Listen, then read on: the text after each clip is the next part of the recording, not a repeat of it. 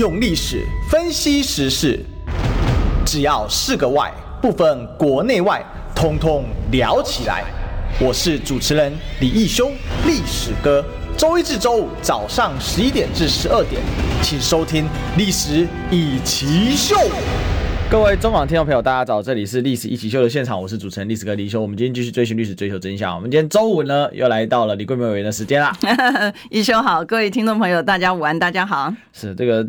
这个礼拜哦，事情非常的多，而且庞杂哦。但是主要是集中在什么呢？在鸡蛋这件事情上。嗯，那当然还有一个是稍早的时候，应该是昨天凌晨的时候，昨天晚上的时候啦，发生的这个大直的楼塌事件哦，基泰建设的一个建筑的地址哦。嗯，那它这应该是防水没有做好哦，挡水墙没有做好，导致大量的这个水。啊，这个渗漏出来啊，从地层渗漏出来之后，就掏空了邻近的地基哦。嗯，然后邻紧邻的一间民宅呢，那就产生了下陷啊。嗯，那后来当人员撤离之后啊，整个楼就陷下去了哈，但即造成了坍塌。那我昨天凌晨的时候，因为我们刚好小编还没下班了，我们就两个赶快啊，紧急的把那个。整个现场的画面也做了一个影片给大家，好，在我放在我的频道上面，所以如果大家今天有兴趣的话，也可以到我们频道去看一下。嗯，哦，那就是大概是现场呢整个坍塌的一个状况啊。嗯，那这事情就非常严重啊。好，那另外一个还有是就是讲到建筑，会讲到赖清德哈，这个，所以我今天写了一个违建德啦，哈，对，有人以为我在歧视原住民，不是啦哈，那个是违建德啦，哈，就是纯粹就是赖清德的违建非常夸张啊，还会自己长大，嗯。从头到尾都在说谎哈，所以我想啊，这一系列的，我们今天就来好好讨论一下。那第一个是这个基泰的这个大值啊，哈，就是基泰大值，就是基泰建设的这个建案哦，一平最高卖到一百四十四点四万哦。那因为施工中呢，哈，导致了六户民宅的塌陷。目前最惨的是旁边有一户，这个这应该是公寓吧？啊、嗯，整个陷下去。所以我看它就像整个这样一层楼就不见了。对哈，就是二楼变一楼啊！哈、嗯，那这个现场呢，我不知道这个我这样子放不到 YouTube 的观众看不看得到啊？嗯，这样子哈，就直接一个那个楼哦，就直接的就陷下去了啊！嗯，这个现场一个火。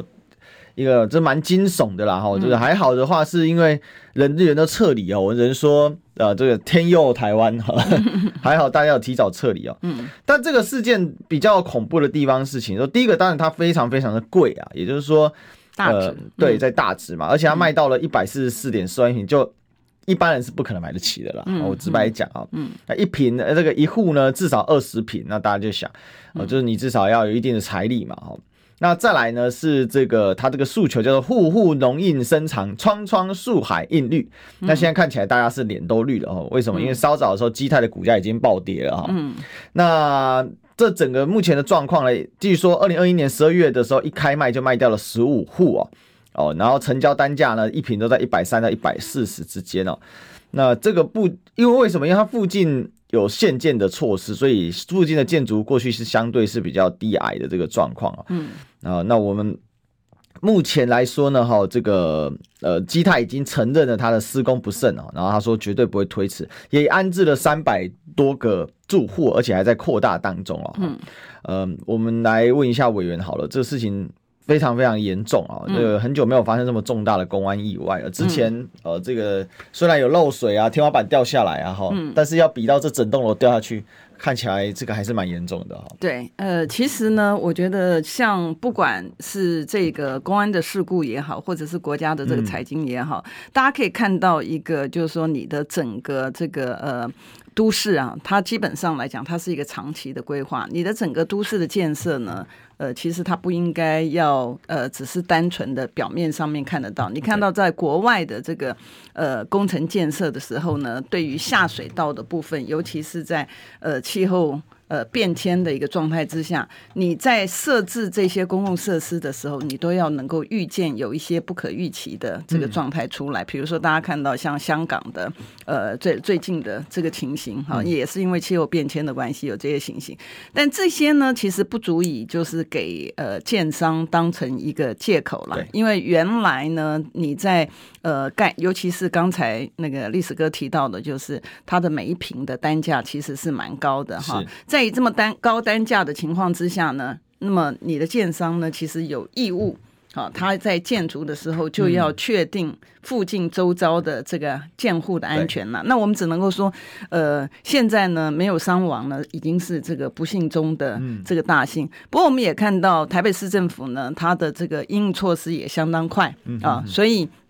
媒体的报道其实已经出来了，这个呃万安市长呢，他在第一个时间我就讲说，对于这些的不管是呃要全面的这个重盖啊，或者是要启动其他的这个呃措施呢，他在第一个时间他没有回避啊，即便他才刚接这个呃市长，他还是一样啊，对于已经发生的问题，他就是去面对它，然后呢呃去规划他未来要怎么样子解决。那尤其呢，其实大家都知道李四川李副市长呢。他对于这个呃工程方面呢，他是专家。在过往，我们看到他在高雄的时候呢，把高雄的这个下水道挖出来，然后清淤，呃，这些的实际上面做的事情呢，是表面上面大家看不到的事情，可是基本上它的影响是层面是很广的。那我们看到在这次的事件呢，相较于其他，我觉得第一个当然就是没有人员伤亡，第二个呢就是因应的措施呢已经马上出来了。那尤其呢像基泰部分。呢，这个当然我们也很呃感谢他哈，不像其他过往的这个情况，大家就是推脱卸责哈。那当然我们也看到那个画面呢，其实是非常非常的惊悚。这个画面呢，其实已经呃传到这个呃世界各地了哈。很多的人就看到这个画面之后呢，然后就会呃担心自己的呃家人。其实不仅仅在发生这个有这个塌陷的那一栋，甚至于在这个大直地区的邻近的部分，我们看。看到像那个道明中学也好，或者是其他的这个住户，其实大家都很担心。然后，即便是在呃国外的亲戚或什么，都打电话回来问说：“哎呀，有没有影响？”所以大家可以看到，就是这个呢，再一次的我们的这个负面的讯息呢，这个远传这个国外，其实并不是呃一件很好的事情。但无论如何，我觉得呃因应措施，它在第一个时间出来呢，我觉得这个呃我们还是。要给呃这些努力呃勇于认识，然后面对问题的，不管是公务人员也好，或者是呃私人企业，或者是民众，我觉得民众能够配合，能够这个撤离的这么迅速，虽然在惊恐的一个状态之下，其实我觉得对于这些人呢，我们都应该要给他们一些鼓励了。这事情分几个阶段，然后第一个阶段是这个昨天晚上发生的这个新这个基泰建设在呃。大直这个施工的时候，造成的，因为它地下正在开挖的连续壁啊，它处于最后一层的时候，那呃，就是现场啊，就我这边呢，我们引用的是《自由时报》啊，那它这现场呢有房屋倾斜、地基不稳、变形的状况，当时就先疏散了受影响的二十五户哦，然后呢，消防车也在基地附近灌水稳定地质当中，然后当时是还没有哦直接瘫的这个状况，那这是这第。这个是第一时间的状况哦，那这二十五户因为有先进行疏散，所以这个疏散的结果呢，就是呃没有第一时间整个楼塌下去的时候，为什么没有人伤亡？其实是第一时间的时候，遇到这个状况，台北市消防局就已经开始在呃把这边的人员做疏导，这个是必须要肯定的。但是还有几个点必须要说哈，就是。第一个哦，这个厂商施工不慎这个东西啊，哈，那我认为这也不能只单纯用不慎两个字，嗯嗯，啊，来就是错放啊，哈，就是说这事情是非常严重啊，大家不要忘了啊，这种公安意外向来哦是非常难以被忍受的啊，那。以前高雄有发生这个城中城大火，那就是整个市府哦，加上这个住宅管理方就是疏忽嘛，他甚至连所谓大楼大楼管委会都组不起来，这是很严重的问题。但是那个是已成建案，那我们现在这个正在建筑当中的哈，首先台北市本来它就是一个。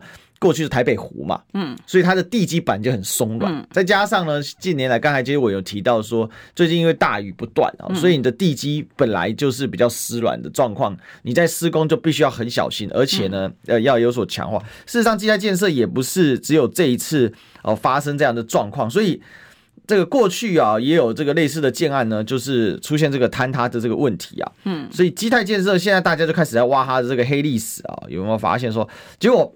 不挖还好，一挖了发现哦，哇，这基泰建设啊，这不止呢，这个卖的非常的贵哈，就是一坪卖了一百四十几万哦。那还过去还曾经有吸金啊、诈欺啊、找黑衣人等等的这个行径啊。那这我想哈，这个这个就说这家丑哈，就是传千里哈，然后好事是不出门的，所以如果你没有做好，就一定会被质疑。二零一四年，基泰建设在新建信义区吴兴街的建案叫做基泰地景的时候，也曾经发生过住这个施工导致住住家倾斜、钢筋裸露，甚至门歪起来、关不起来的状况。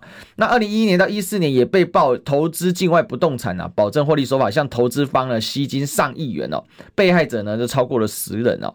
那二零一九年呢，基泰建设的老板叫陈世民，好，陈是尔东陈哦，世界的世，好，然后金部的民哦，那也被控诈欺啊，好，因为呢，他向这个当时的钢铁大亨呢，叫蔡这个蔡习奇啊，然后出售上亿元豪宅啊，承诺三年内会原价买回，结果呢，房价下跌啊。不过这个当然他是个人的这个诉讼了，他到底有没有这个被判，这个还要等他被判，但是他有很多的这样的类似的争议了，好，那目前当然的，根据民进党立委高嘉瑜的。爆料了，好，那甚至还出现过什么呢？基台建设为了要让这个基地建到前后可以扩大这个林路扩大利益，所以还找黑衣人强拆民众设在私有地上的合法为理啊。当然，这个东西目前是高教育的爆料，我们还是必须说这个就是爆料啊，呃、需谨慎啊，查证要大胆啊，要要努力的查证。那不管怎么样啊，那现在在主打的就是说。这个基泰建设看起来过去还是有一些不少争议，而且最主要是它的建案，它都以基泰叉叉，他很喜欢这样取，嗯、代表他很有自信啊。他、嗯、卖的应该就是精品嘛，嗯，嗯卖的都是比较贵的、比较好的这个住宅啊。嗯，那呃，这个委员你怎么看这个基泰这一次啊，这个被人家这样挖掘出了这些呃这个爆料的一些问题，也就是说，看起来基泰建设也不是是是以这个什么以这个优良建商闻名，但是是以。呃，这个昂贵建商哈，就盖的都是很好的建案哦。因为你如果在这个台北市走一趟哈，你会发现很多的建筑物呢，都是上面都是写的这个基泰建设嘛。对。所以基本上来讲，我想它是一个很大的一个建商哈。那但是因为这个公安事故频传的话呢，大家可能也会担心，即便比如说你过去曾经承买呃这个住户，你也会担心，就是说，哎，他在刚刚前面提到说是他在这个呃连续壁的地方，是不是？那呃，我们我们必须要讲说，如果你过往曾经有这样的经力好过，然后你应该是每一次面对这个问题之后，前面发生的问题，你在后面的建案里面，理论上面来讲的话，已经给你一个警惕，你应该知道，就是说，哦，什么东西是非常重要，否则它可能有什么样的一个后遗症。嗯、所以，他过往的这些的事迹，我不知道这些过往事迹是不是呃真的，但是我相信媒体报道，它一定有它的呃一定程度的这个依据嘛。嗯、那如果他过往曾经的确是像媒体所报道的这一些。的零零总总的哈类似的这个公安事故产生的话，将来这个案子到了法院之后呢，他会他他就不会只是一个过失了哈，因为你以前的经验已经告诉你，你这样的一个施作的方式，它可能或者是你省略掉什么样的一个保护的措施的话，它可能会造成什么样的问题，所以你对于那个结果可以讲说你是可预见的。我猜这个可能也是一个，就是他今天股价全面。这个呃跌停了，跌停的这个一个呃主要的一个影响，当然这个赔偿义务来讲，它肯定是很很庞大的。但我觉得就是说，呃，这个事情呢，到底它真正的一个原因，我们其实还是应该需要由这个专家哈来专家来看，为什么它的这个造成的原因是不是只有邻近的住宅，甚至于你看像那个我看到那个。道明中学的那个图片的、那个、操场就裂了一大，哎，它裂的，所以它它所导致它的影响的区域到底是有多大？那我觉得今天并不是只有解决隔壁。的的问题，所以这个也是万安市长出来讲说，他说如果需要整个地区要重建的话，那市府的部分呢也会这个极力配合，因为这个毕竟是牵涉我们讲食衣住行啊，这是老百姓住的一个权利，是第一个时间我们要确保这些老百姓呢，他可以呃这个呃能够他的安置作业，暂时的跟中程的跟长程的，其实都应该要妥善的这个准备了。那那我我觉得你看到这个呃万安市长。在第一个时间呢，他就出来，然后对于刚刚前面这个一休讲到这个台北市的这个消防的人员哈，劳苦功高的这些的人员呢，在第一个时间，因为能够及时才能够把整个危险呢能够锁定，然后让他这个受伤受伤的范围能够在最小。那我觉得像道明中学他做的一个预防性的措施，台北市的这个教育局对也跟也跟他们就是呃呃充分的这个合作，做了这个预防的措施呢，才避免将来这个损害呢能够扩大。我觉得这个东这些东西我们可以看到一个专业的团队跟呃如果是一个相对应不专业的话，然后在第一个时间花的时间是在处理事情，还是在第一个时间是在打口水战？我觉得它就是完全不一样的一个局面嘛。是，所以嗯、呃，我想当然爆发事情之后的处理，我认为是有明快的啦。哈、嗯，包括刚才委员提到说第一时间疏散嘛，然后包括停课啊，然后还有扩大疏散安置。呃，因为看起来的范围是很大的哈，那媒体现场也有去勘察报道哈，那也可以看到连路边哈的这个停车格都变形啊，那我们看到那个车轮都切牵在那个这个马路跟人行道的那个水泥的旁边了哦，那。我想这个事情很严重，但是当然大家还是会去追究，就是说那事前有没有得预防？就像我刚才前面提到的，高雄当时城中城大火烧死四十六个人，事前其实有非常多的预警，但是我们可以看到那时候高雄市长陈其迈是毫无作为，好，然后呢就放任他，到最后造成酿成了巨祸，好，烧死了四十几个，将近五十个人了的状况。那这次说真的是第一时间处置得宜，所以导就是快。现在目前据说已经累计呃三百多人疏散啊，可能还会再扩大。嗯。嗯，但是根据这个台北市议员陈于君啊，这个民选台北市议员陈于君的这个爆料啊，他在脸书上面贴出了这个今年七月六号啊，关于这个台北市政府都发局哦的这一个呃回复啊，就是说呃这个陈情案啊，那这个陈情案是干嘛呢？它是针对啊，就是基泰哦这个建筑当中呢，呃这个所谓有出现。呃，出现这个是否有危害公安之余呀？哦，这一个会刊啊，嗯，结果，呃，这一份指控里面呢，就是说，呃，这个提到啊，就问说啊，呃，经过查询啊，当时认为，呃，第一项哈，现况鉴定纳入受损地，他就有有判读了哈，那认为说无公安公共安全之余啊，哈，无危害公共安全之余，听得懂哈？就当时有。住附近的住户去投诉说，是不是他这个工程有危害公共安全哦？嗯，那这个公文呢？哦，这个目前看起来，他这有提到哈，这是呃，当时是六月十二号的这个函来处理的，呃，这里哦认定并非施工损害啊。那根据呢这个相关的争议哦，这个不当时这个建管处啊啊，就是公务局啊。不予列管啊，嗯嗯嗯，所以目前就是说，有人认为是说这个公文啊，台北市政府这个公文给他来解套了哈，因为但是因为我看了一下，他目前公文他也有遮去掉一部分的讯息啊，所以我们也要等近代后续什么时候呃，这个台北市政府可能对这件事情做一个进一步的一个回应啊，嗯嗯，那确实有议员出来指控这样的一个状况哦，嗯，那当然关键之在就是我刚才讲的嘛，会刊的标准。啊，会刊的无公无危害公共安全之余，建筑工程可以继续施工，然后本局不列管哦。嗯，那我们再请教一下委员哦。这个当然，议员就是指控说台北市政府的公文没有任何的责任嘛。嗯，好，那当然那是七月六号啊，好那七月六号的会刊到今天已经是九月八号了哈，又过了两个月。好，那这两个月中间。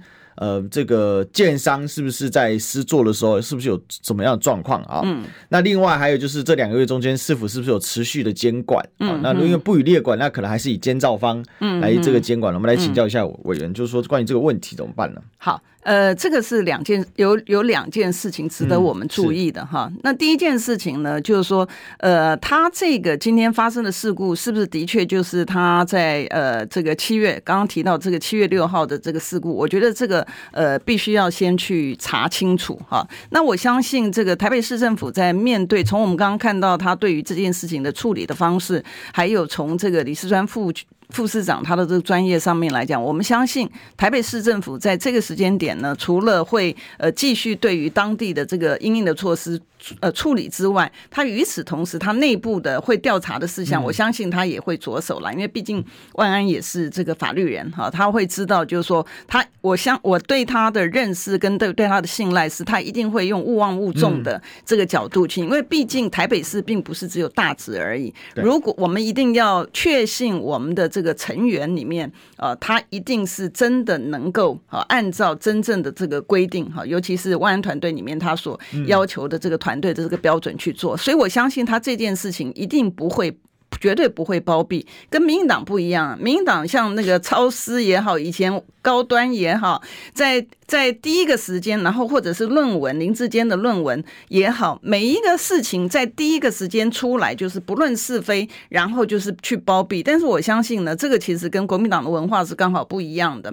国民党每一次的事情发生之前呢，他不会先去包庇。当然，这个也是很大家很多人抱怨，就是说，哎，你你都那个。但是我觉得，因为这个事情公安。事件牵涉到老百姓的这个安全呢，所以呃，我我觉得这个万安的团队里面呢，他一定会把持秉持的这个勿忘勿重的这个态度呢，把这个事实的真相呃厘清，然后给这个全民一个交代。在查清楚之前，呃，我们不会像这个民进党一样，就是。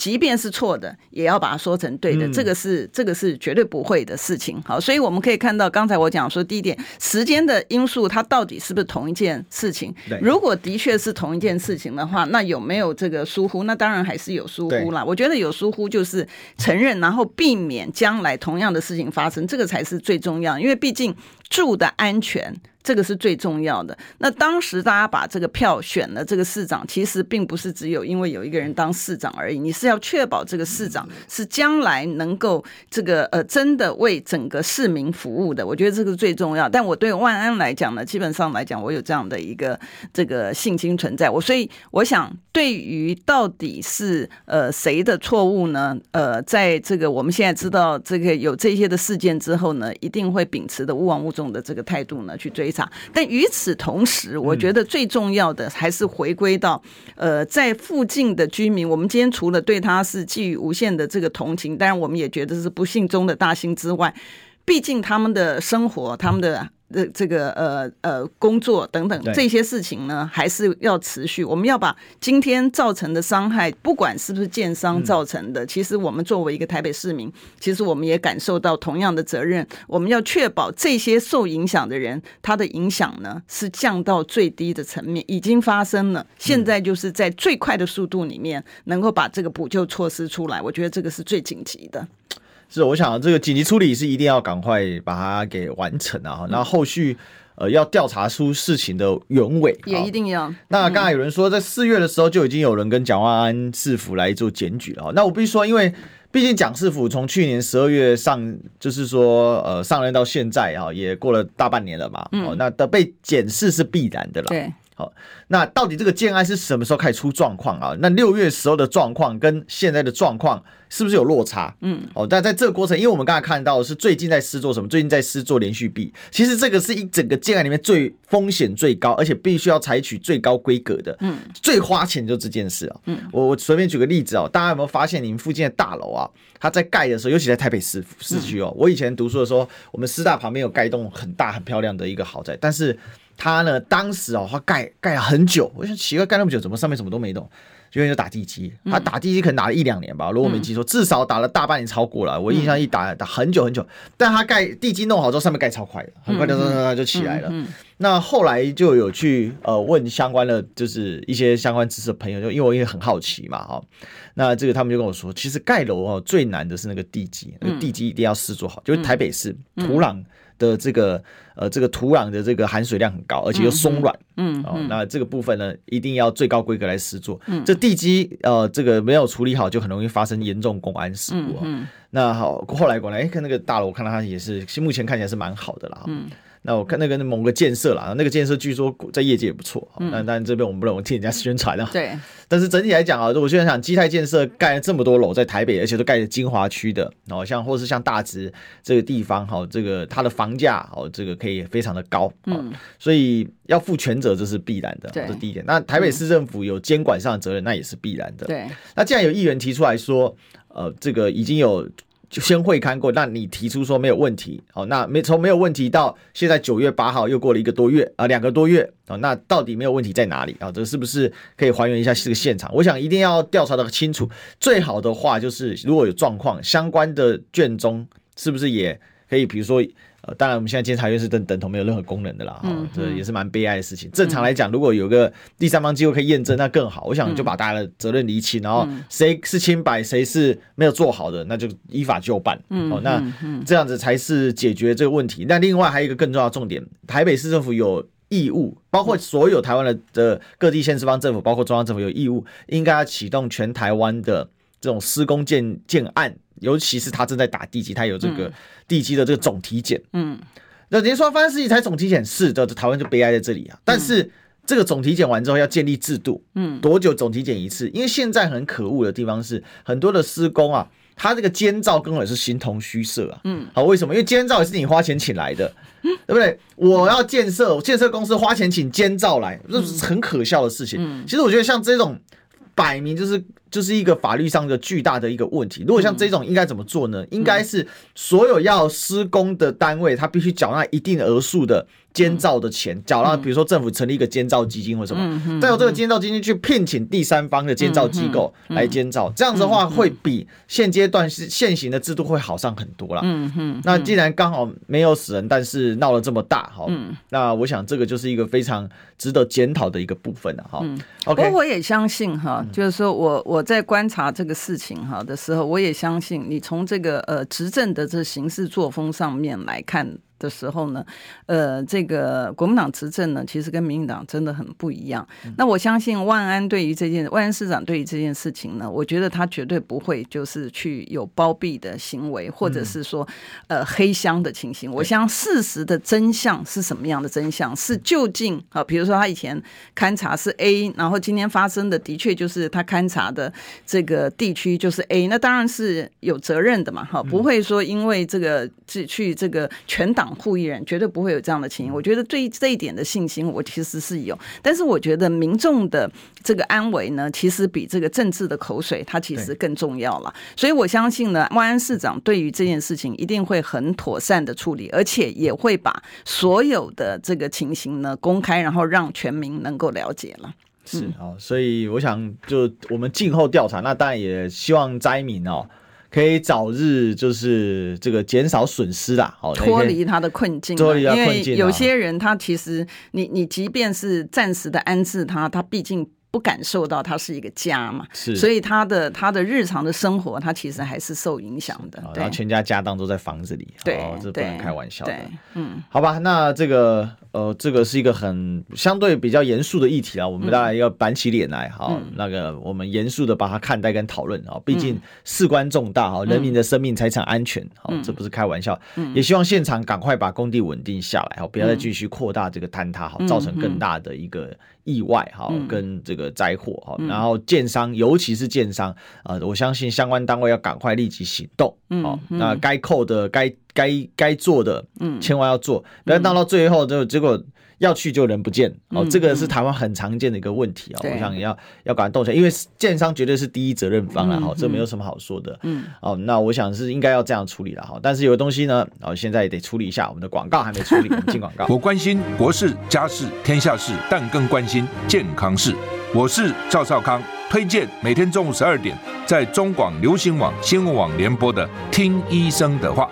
我们邀请到的都是国内数一数二的医疗权威，给你一个小时满满的医疗资讯，让你健康一把抓。除了收听以外，还要到 YouTube 频道上订阅 “I Care 爱健康”，按赞、订阅、开启小铃铛，爱健康三支箭，一件不能少。用历史分析国内外，只要是个“外”，统统聊起来。我是主持人李易修，历史哥。请收听《历史以奇秀》。好，欢迎回来，这里是《历史一奇秀》的现场，我是主持人历史哥李易修。我们继续追寻历史，追求真相啊！那今天呢，现场大来宾是我们这个立院美魔女，我们的李桂美员。大家好，好，我们这个周五的时候啊，这个。啊，都请贵美来跟我们分享啊，这准备要开议了，对不对？对，呃，应该下礼拜他们会这个呃朝野协商，会协商开议日。那呃，当然我 我们希望早一点开议了。为什么呢？因为很多的问题，像民众这个呃，比如说这个蛋的问题啊，嗯、这个呃，陈吉仲被媒体采访到一半的时候就落跑了，是呃，在立法院里面待比较呃，在这个除非是。民进党委员排的了哈，否则的话，那个基本上面来讲的话，那个呃老百姓所要知道的事实的真相呢，可以透过立法委员呢，在国会频道里面在询问的时候呢，最起码呃虽然他是挤牙膏似的，但是还是可以挤一点出来一点，挤一点出来一点，那大家就可以看到，在过往呢，这个呃，这个陈吉仲这个出来开的记者会的内容，跟后面我们挤牙膏一挤出来 出来的，怎么跟他讲的是完全不一样的，你知道？所以事实的真相呢，真的还是要这个呃，就是民众呢，民众才真的是有力量的啦哈。透过民众的这个质疑呢，尤其在我们在现代哈，那个哦。前两天不是说你的东西被就透过言论自由，透过民众的这些的评论，嗯、他才能够让这些为非作歹的官员就范嘛？啊，昨昨天的事情，昨天，昨天的事情吗？对，就昨天，因为我我在我去上节目，然后我通告跑完回来回这个公回我这个办公室的时候，然后我们家小编呢，这个刚好有这个新的小编，嗯，来刚来没多久，然后他们就看到说那个这。一个巨大的警示跳出来，就 Google 说啊，嗯、这个某些政府的人员正在入侵啊，尝试入侵你的呃 Google 账号哈，我就念给大家听哦，这 Go 这是 Google 显示的哦，没有胡乱啊，贴在我的脸书上啊。然后你要给观众朋友看一下那个画面。那我们如果在空中朋友也可以到 YouTube 上来哈，这个真的是这这样的一个哈，那因为它。那个因为那个字是绿色的，所以它可能被去背。我们这个有利用具备功能了，但上面那个字不影响了哈。就 Google 侦测到某些受政府资源的人的入侵者，可能正尝试窃取您的密码。我觉得好扯哦。嗯哼，就第一次遇到这个这种事情啊，那我吓了一跳啊。嗯，那我就下面的那个世修也给我留言说，他几年前呢，二零一七年的时候，他也。呃，也被也收过哈，那那时候他准备在弄公投的事情啊，嗯，合适公投。啊，所以这已经搞成这个样子哦，反正他不让你发声嘛，嗯，就是说这真的太夸张，Google 直接点名某些政府，嗯，某些政府资源的，那 Google 是不好意思讲说是哪个政府啊，嗯，那不然你怎么知道是哪一个政府呢？嗯，因为总是哪个政府的人才，不然他为什么要显示某些政府？而且是 Google 直接写明的，嗯，然后呢，他还给了一个细项啊，他说啊。这或许是虚惊一场，但根据 Google 了解啊，受到政府资源的入侵者可能试图窃取您的账号密码。只有不到零点一趴的 Gmail 使用者会遇到这种情况，嗯、也就是说，不到千分之一的人会遇到这个状况啊。不过我们无法透露锁定的对象，真的真的。然后他说，不过我们无法透露情报来源，以免入侵者截获相关资讯改变做法。万一对方得手成功，可能存取您的资讯，使用您的账户。为了确保账户安全，你根据现有账户的设定呢，增加下列措施啊。嗯嗯，所以很扯哎、欸，对，真的很扯，真的很扯、欸我。我最我最近也在查一个事情呢，是民众很多的个资呃外泄啊，那他是怎么样外泄呢？有一些查出来的是说这个李专嘛啊，李专外泄，嗯、然后呢呃，我们最近呢也有收到这个讯息呢，讯息上面就显示这个呃就是。银行的人员呢，他在私下查你的这个资料，嗯，那那所以呢，我们我被发现之后呢，被发现之后，这个银行的行员就讲说，哦，他是尽职的调查，嗯，所以呢，我们就去问这个金管会，呃，然后他讲说是金管会叫我们要查的，对，你知道，那。那我们就去问金管会，然后金管会就说，呃，所谓的尽职调查是，比如说他发现你有任何的异常交易的这个情形，他才会去查。结果我们就去，呃，这个跟当事人讲说，哦，是不是因为你有这个交易啊，什么东西的，所以他他会查，是因为这样？我说没有啊，通通都没有这样的一个情形。所以呢，这个呃银行的的行员他在。他因为他掌握你的这个资料之后呢，他就可能会去做这些的。我们还在调查啦，不知道他是合法的还是违法的行为，还在调查当中。结果没出来，我们也不敢讲。但是我要讲到一件事情呢，所以我们有去跟金管会要说，你对于一个银行业者的各资的管理，你是这样管理？那为什么我们会提出来呢？因为现在真的是所有的良莠不齐，有一些比较好的所谓的良莠，并不是说公股银行就好的，不是哦，大家不要误会的。有一些私人银行，它其实。是比公股银行还好，嗯，所以现在良莠不齐呢，是有一些你的个资被泄露了之后呢，他是勇于承认。比如说像我，我的个资被泄露呢，这个呃泄露单位就有来跟我讲说，他说呃他说委员，我跟你讲一件事情，你的个资。这个呃，就说被骇客然后骇进去之后，这个泄露了，你知道？然后我说，那你们里面有什么样的一个资料？你知道？然后他也跟我讲说，他说哦，江启臣的也也也被的，就我跟江启臣 还有这个什么林鹤敏，反正就是几个人的被泄露出去了。然后我说江启臣什么反应呢？他说他没有反应的，说因为他上面的资料都跟他。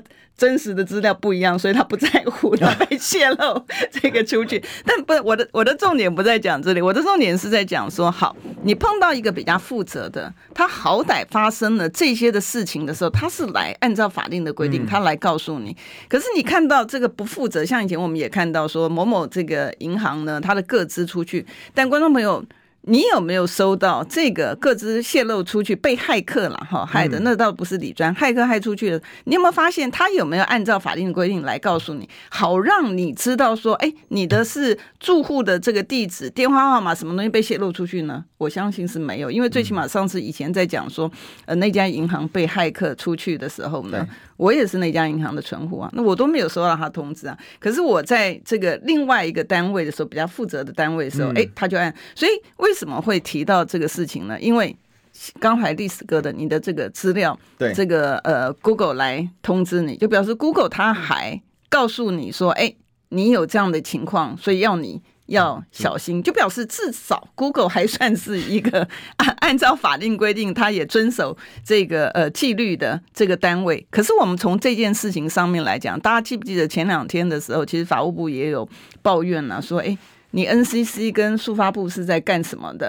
啊，啥事都不干啊！哎，啥事都不干啊，搞得他们搞得他们也很累啊。为什么？他们即便是增加这个呃检察官助理，很多人是锁定这个法务部了。但是我觉得应该讲的就是说，各自的权责各自要担负了。所以法务部也很委屈。你的速发部的部分，你应该有所为。你 NCC 媒体的部分，然后你应该怎么样？你应该有所为。不是，我们现在 NCC 呢，跟速发部都成了政府的打手。哦，对，像你刚才，我为什么提到这件事？这个事情其实跟你刚才也有关系啊，对不对？你为什么是哪一个政府单位，然后他入侵你，然后试图窃取你的资料？嗯，像这个事情，除了法务部应该处理之外，我觉得 NCC，我觉得像那个速发部。不然我们成立两百亿的成立书发部干什么来？真的，你对于这些骇客的行径，这些不难道就是应该你要处理的吗？那当然，我们只是很担忧的是，你不是一般的骇客，你。他 Google 告诉你的是说，某一些的政府什么？他刚的句子是说，某一些的政府的某一些这个政府的这个，我看一下哈，他说某一些政府资源的人，嗯、对政府资源的人，那那就是政府的这个侧翼嘛，对不对？嗯、今天你政府，我们给你政府的预算是叫你去做事情，搞了半天，你是拿的预算。然后来这个妨碍老百姓的这个言论的自由，你看到很多的事情在调查的时候，如果没有老百姓的发声的话，基本上来讲，行政单位这个尾大不掉。就像我们在这个呃立法院里面，因为这个民进党的国会的人数呢是过半，所以所有东西你看，像那个地治法，他也想要能够闯关，直接二读。然后你看到预算的部分，他也不让你审。然后也要闯关，然后你看到这台美二十一世纪创意的部分呢，前面他连送立法院都不送，因为这个群起这个民间的这个愤怒，讲说，哎，对于我们劳工的权益到底是有影响还是没影响？所以他就到立法院过个水，半天的时间一样出委员会。最起码，虽然呢，我觉得。民意啊，它的发生是唯一的一个能够让政府他的这个贪赃枉法的这个行为哈，能够有所节制。我都不敢讲说让他没有贪赃枉法，我只能讲说他有所节制。所以像你的这个事件呢，我觉得应该来讲的话，就是说为什么一个政府资源的一个单位，它是可以介入，然后呢是理直气壮？因为我们都知道，我刚刚为什么先讲个资。个人的资料的保护，你是凭什么收集、处理跟利用？你不行啊！对，那你不行的话，你就摆明了你是违反个资法。那你政府单位为什么会去支援一个违反个资法的一个这个，不管是机构也好，或者是个人也好，你都不应该要有嘛？嗯，所以。这个单位其实是哪个单位？其实这我们也会去问呐，就书发部或者是 NCC 也好，夸张了，呃，或者是法务部也好，我们就问一下，到底现在政府的资金是支援的哪一个单位是有这样子违法行径的？怎么可以去随意想要入侵一般老百姓？不行啊，因为各资法上面就讲的很清楚。Google 都说好发率低于千分之一了，这代表就是有针对性、有目的性的、特定人物性的啊。嗯，哎，我我其实是觉得蛮扯的啦。嗯，但是扯归扯，你也还真的是蛮傻眼的。没有，我觉得这个还是要问，因为我刚刚为什么讲说法务部、法务部、法务部出来讲。讲这个呃，NCC 跟这个书发部，我觉得嗯，这个不错，还知道检讨，我觉得这个就表示是我我们现在老百姓很卑微，只要说行政单位知道检讨啊，知道面对问题，我们就很感激。其实我我我严重怀疑这个数位数发布可能是没有功能的，他可能根本就无法应对这个，或者是他们根本不愿做哦，这个我们不知道。好，那我们这个呢，有个东西一定要做，我们先进广告。想健康怎么这么难？想要健康一点都不难哦！现在就打开 YouTube，搜寻“爱健康”，看到红色的“爱健康”就是我们的频道哦。马上按下订阅，并且打开小铃铛，就能医疗保健资讯一把抓。想要健康生活，真的一点都不难，还等什么呢？爱健康的你，现在就打开 YouTube 订阅“爱健康”。用历史分析国内外，只要是个“外”，统统聊起来。我是主持人李易修，历史哥，请收听《历史易起秀》。欢迎回来，这里是《历史一起秀》的现场，我是主持人历史哥李修。我们继续追寻历史，追求真相。我们今天现场大来宾是我们立法委员李桂敏，大家好。所以我们最后我们来讲一下违建的啦。好，为什么是违建的啦？啊，因为呢，这个德。蔡清德先生，哦，我们的民进党的呃总统候选人啊，民进党党主席呢，他最近被抓到，原来他的老家是大违建啊。那但是呢，赖清德说，我的我家民国六十年就拿到了门牌啊，哈。但问题是，拿到门牌就是违建，就不是就不是违建吗？哈，第一时间呢，哈，这个民进党立委啊，像王定宇等人就拼命的护航啊，而且呢，他说啊。这个发门牌的，那我们来几个几个跟大家讲哈。第一个呢，他说有门牌就没违建。好，赖清德接受访问的时候，然后他那个访问很好笑哈，他那个访问是这个三立的一个这个小子频道，嗯，结果呢，他所有的影片都有开可以留言啊，就那个访问把留言关掉了。对，对，就 他怕大家留言，他怕大家留言啊。那赖清德说这个房子是他出生前就有啊，可是根据空照图啊，好，空照图一九九三年的时候还是空空的哈，但到了二零零三年的时候才有啊，所以明显呢，呃，是跟赖清德所说的不符啊，除非他今年哈贵庚三十岁。啊，他一九九三年出生，嗯，那我可以相信他出生前就有。嗯，那再来呢？哈，第一时间呢？哈，这个赖清德说，五十年前乡下的房子啊，哈，然后呢，这个赖清德出生前就盖好啦。那这是绿营讲的。那五十超过五十年的房子，当然没有建造执照啦，哈，使照使照就是房屋使用执照。可是问题是呢，哈，这个民进党发了一个图文说，网传赖清德主席老家违建，错误讯息，请勿分散、分享、散播。哦，建物是有合法建造，请问民进党到底哪一个讲的是真的啊？这是越来越夸张了哈。然后呢，另外赖清德啊，这个大家有空可以可以到我的那个脸书上，我都写在脸书上了啊。这个赖清德的这个小花园呢，哈，盖呀盖呀盖，为什么？我们就去调出了这个空照图啊，就从民国六十八年到民国九十九年，你就看到他这个小花园呢，这个一路一路慢慢的生长，哈，越长越大，哦，越长越大，现在都在九十九年的时候都出现绿地，哦，很美啊，美，盖的真好啊。嗯嗯。哎呀，委员怎么办？这个赖清德感觉没有违建。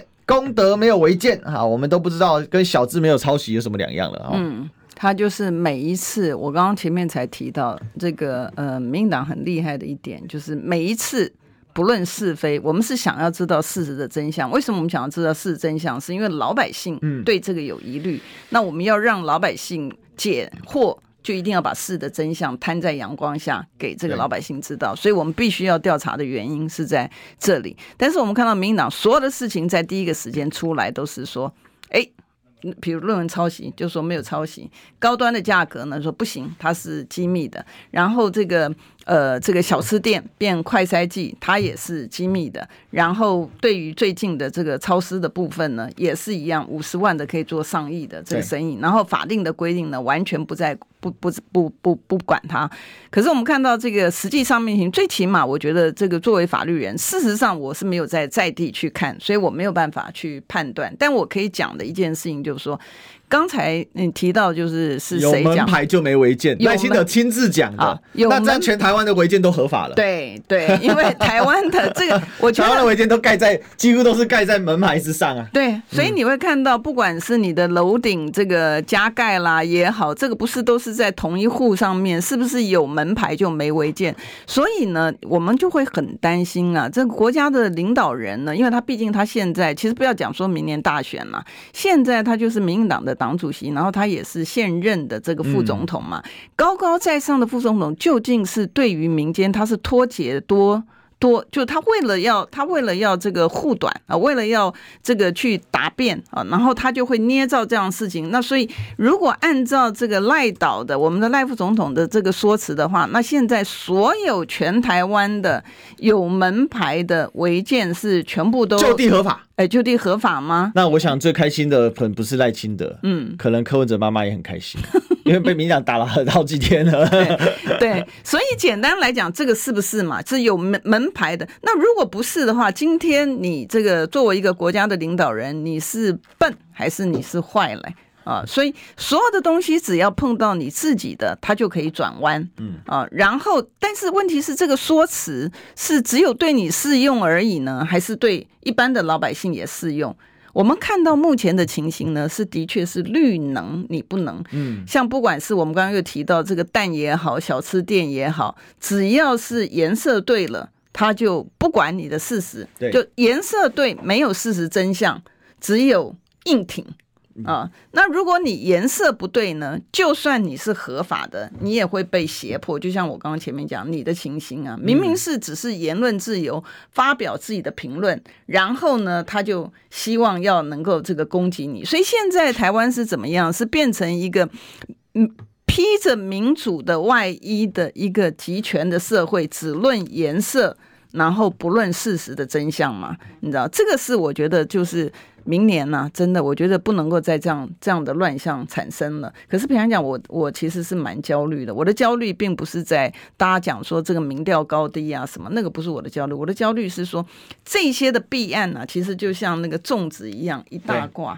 这些一大挂的人，他绝对不能够容忍政党轮替，他绝对不能够容忍明年这个呃政党轮替之后，不同的人执政之后呢，来追究这些过往他的这些的这个呃违法跟这个犯罪的这个行为，这个才是我最忧虑的。这个啊，最后一点点时间我补充一下，因为我们鸡蛋今天没什么讲到，对，这几天其实我们也追了不少鸡蛋的问题啊。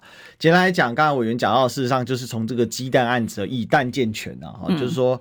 这个以蛋建筑，哈，真的是这样子，什么意思呢？因为这个鸡蛋的问题，大家发现超市一间五十万的公司，它的资本额哦，那这扯是老板只投资一千块，然后他的资本只有五十万，他可以做上亿元的一个贸易，然后获利三千多万，几乎是夸张到极点。而农委会是公然出来说谎啊，每说一句话就被打脸一次。我们也可以看到，这个被这个绿营追杀成农业四大寇之一的林北好友林鸿玉先生哦，他一直不断的公布新的相关的。资讯事实上对他来讲一点都不难，为什么？因为他只要随手一查，就发现农委会在说谎。嗯，昨天陈吉仲把他跟高跟超思。这个超超市的这个合约给公布，结果发现那合约里面简直是荒腔走板到了极点，嗯，根本就是代收转付，他就硬要凹成说这个是垫付，他自己做的图卡上面就写是代收转付，然后他还上面说可见超市有代有垫付有所谓的呃还款能力，为什么？因为他不能被戳破嘛，一旦被戳破就知道超市这个公司就是个白手套公司，嗯，它就只是一个用来赚钱的一个中转机会，因为从头到尾那个合约扯到爆，就是鸡蛋。上的船就属于农委会了，就属于农业部，就属于国家的钱，从头到尾超市不用负任何的责任，唯独要付钱先代付的是什么？叫做这个买汇水单的钱啊！我想这个委员对国际贸易稍微知有知道就知道我在讲什么，所以这个东西我们会继续追查下去了，我们就期待下周一再相见了，拜拜，拜拜。